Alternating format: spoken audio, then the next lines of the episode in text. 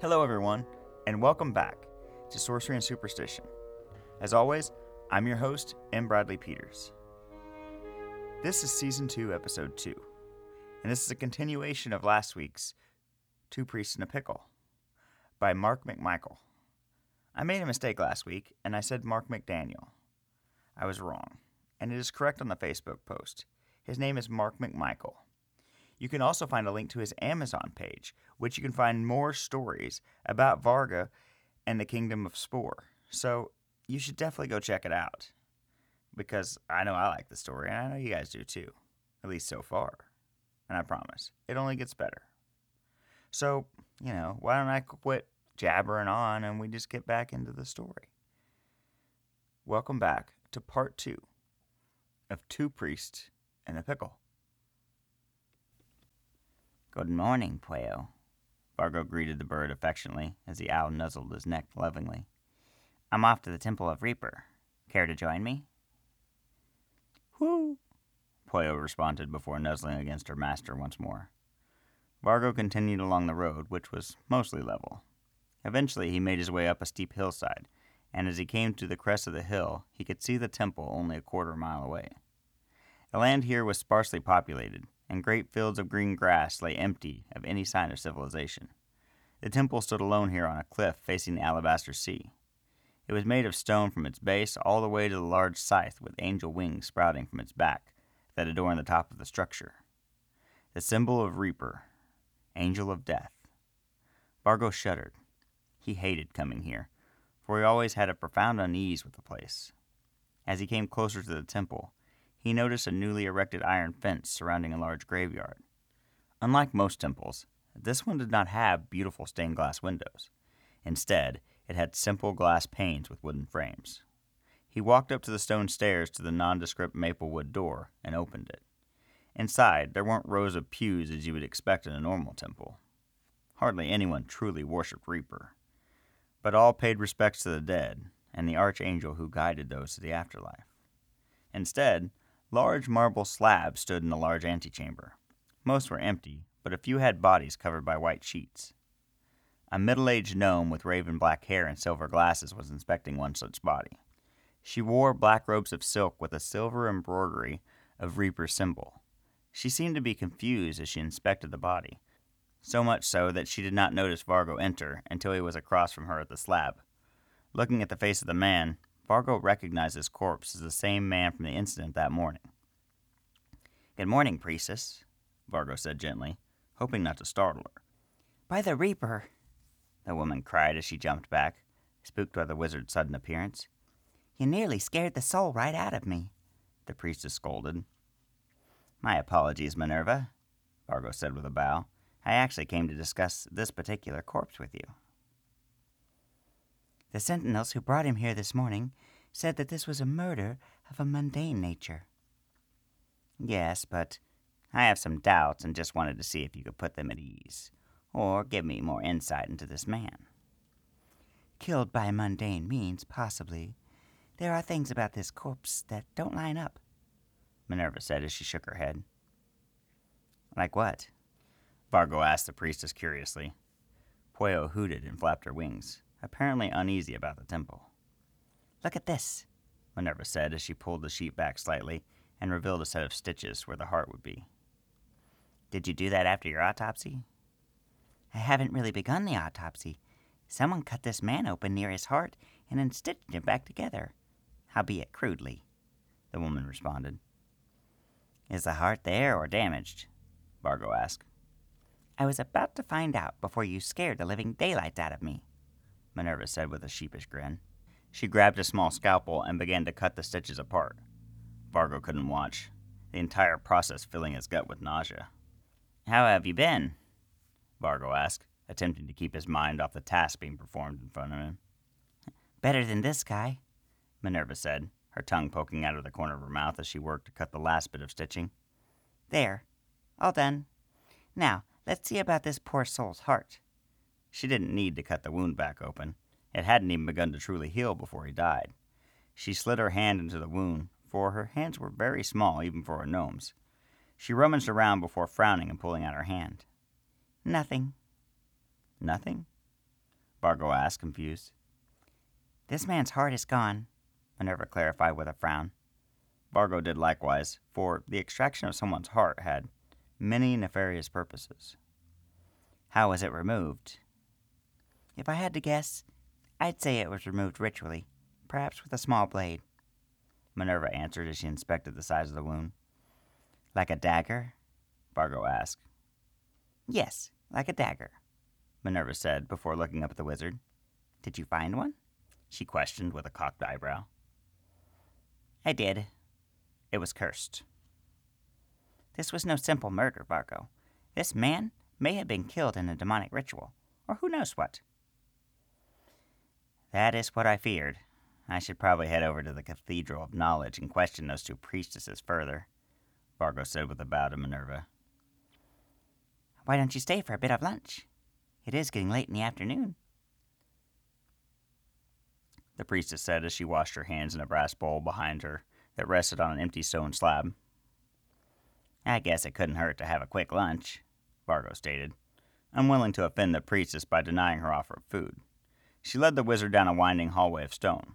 Unlike other temples, this one was devoid of beautiful works of art, tapestries, or rugs. Eventually, the two entered a very small kitchen, complete with a square wooden table with four chairs. A large iron cauldron of stew boiled above a small fire pit.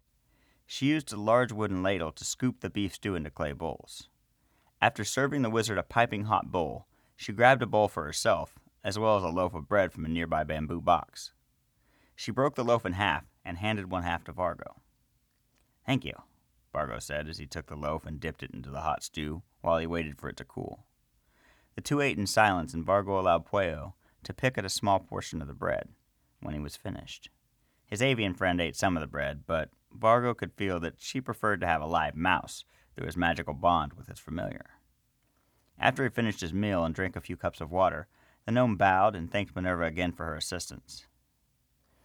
I'd prefer if this remained between us for now, Vargo said with a tip of his hat. My lips are sealed, Minerva responded. Vargo turned and left. The priestess shut the door behind him. We should hurry before any evidence is lost at the cathedral, Vargo said to Pueo, who hooted in agreement. Vargo made his way along the road back to town before cutting to the west along a dirt trail. The trail took him on a winding route, but eventually landed him at a small village known as Abbey Field. The village wasn't known for much, but the Cathedral of Knowledge was located here. Many farms dotted the flat plains of the landscape here, the smell of cow droppings mixed with the sea air for an unpleasant odor. Many tall stalks of corn and rows of potato plants could be seen. One farm had an entire three acres full of cabbages growing. Vargo appreciated the work of the common folk, who worked miracles without a drop of magic to their name. He meandered through the small town, which only had one main road. The cathedral towered above all the other buildings and was easy to locate. The cathedral looked much like the Temple to Reaper, with large stone walls culminating up to a tapered steeple. A bronze bell sat within the steeple. Stained glass windows of multiple colors depicted glowing spellbooks, depictions of Archangel Zorachio, and one that some say depicted the City of Wonders, where the angels roamed. The stairs were stone, and the door was oak wood painted a bright red. A gnome in plate armor stood guard there, his helmet shining a bright silver in the afternoon sun. A white cape hung down from his shoulders, and a short sword was sheathed at its hip. The scabbard was made of hardened black leather with golden filigree upon it. State your business, the paladin commanded as Vargo ascended the stairs. I wish to ask the High Priestess some questions regarding an incident this morning, Vargo answered calmly. I'm afraid the High Priestess is not here. She and another priestess are out with the locals, and won't likely be back until far after dark, the man replied. Would you kindly inform the High Priestess of my inquiry, and that I shall return at first light tomorrow to follow up? Vargo asked the paladin. I shall, the paladin said with a nod. Vargo descended the stairs a bit irritated that he walked all this way only to be turned away. It wasn't odd to him that the priestess would be out, though. Many clerics went to bless crops and heal sick people as part of their duties. In fact, it would be odd if the priestesses were cooped up all day long. He left the village along the same dirt road in which he entered. Pueo flew off, likely to hunt for some fresh meat in the form of voles or field mice in the farms nearby.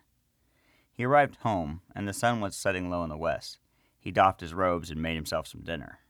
He then took a bath in the small iron tub and meditated on his many spells in his spell book so that he would be prepared to cast them the next day if needed. He went to bed early, knowing that he would have to get up early in order to make it back to Abbeyfield by first light. The next morning, he awoke and journeyed back to the cathedral. When he arrived, the sight before him gave him chills. The red door was bashed in, to the point that it was mostly splinters instead of planks of wood. Vargo rushed inside, his staff held in two hands as he readied himself for the fight. He heard loud crashing noises and the screams of two females ahead of him. To the right, just inside the door, Vargo saw the corpse of the paladin from the day before lying still. His helmet and breastplate were covered in blood and dented in several places. Several rows of pews flanked Vargo as he made his way along the aisle, which had a very nice red rug along it and ended at a gold plated altar covered in a red velvet cloth. Veronica and Guinevere huddled behind the altar as a large figure towered over them. The creature's skin was thin to the point where every bone was visible. Its hair was mangled, and there were patches of baldness as if large clumps had fallen out. Two large flails were in both of its hands. The most terrifying aspect of the monster, though, was its eyes. Instead of the normal, colorful orbs of mortals, only two pink lights were visible. The pink lights were no larger than the flame of a small candle. Vargo didn't need a spell to feel the necromantic energy coming off of the monster. Fulgar! Vargo shouted as he pointed his sapphire tipped staff at the undead monstrosity at the altar. A cobalt lightning bolt erupted from the end of his staff and slammed into the back of the flail wielding creature. The attack staggered the monster, but it turned and let out a sound that was a mix between a growl and a hiss. It stepped away from the altar and regarded Vargo with a cocked head. You're not foe, the monster croaked, its eyes flaring. Vargo's body suddenly stopped moving, and his muscles seemed unable to answer his repeated calls to move. The creature didn't attack him, though. It rushed through the pews and leaped out of a window with a crash. The wizard panicked as he realized that he was under a form of magical paralysis. After several moments, High Priestess Guinevere and Priestess Veronica crept out from behind the altar. The High Priestess rushed to Vargo and said several prayers in a language Vargo did not understand. A soft green glow emanated from the woman's hands, and slowly the wizard was able to move his limbs again. What in the world was that? Vargo said, sitting down on the floor and regaining his composure. I have no idea. It came at twilight and assaulted the cathedral.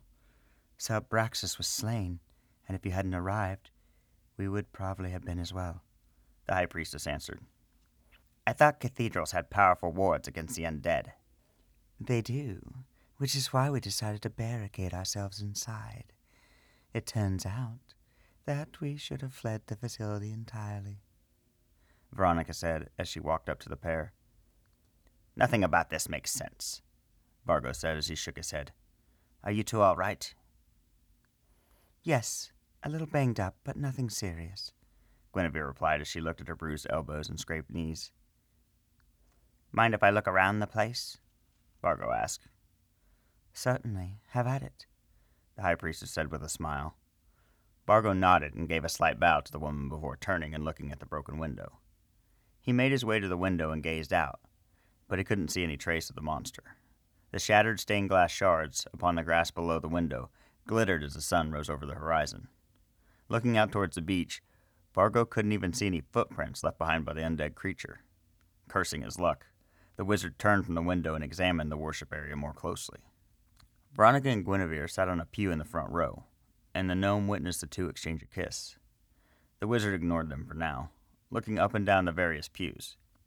He noticed a lack of service hymnals, typically present at places of worship. He also noticed the absence of any acolytes present. Where are the acolytes? Vargo asked as he walked towards the front door. They have not come in for their duties yet today, Veronica answered for Guinevere after a pause. Vargo nodded, but something inside him told him that this wasn't the truth.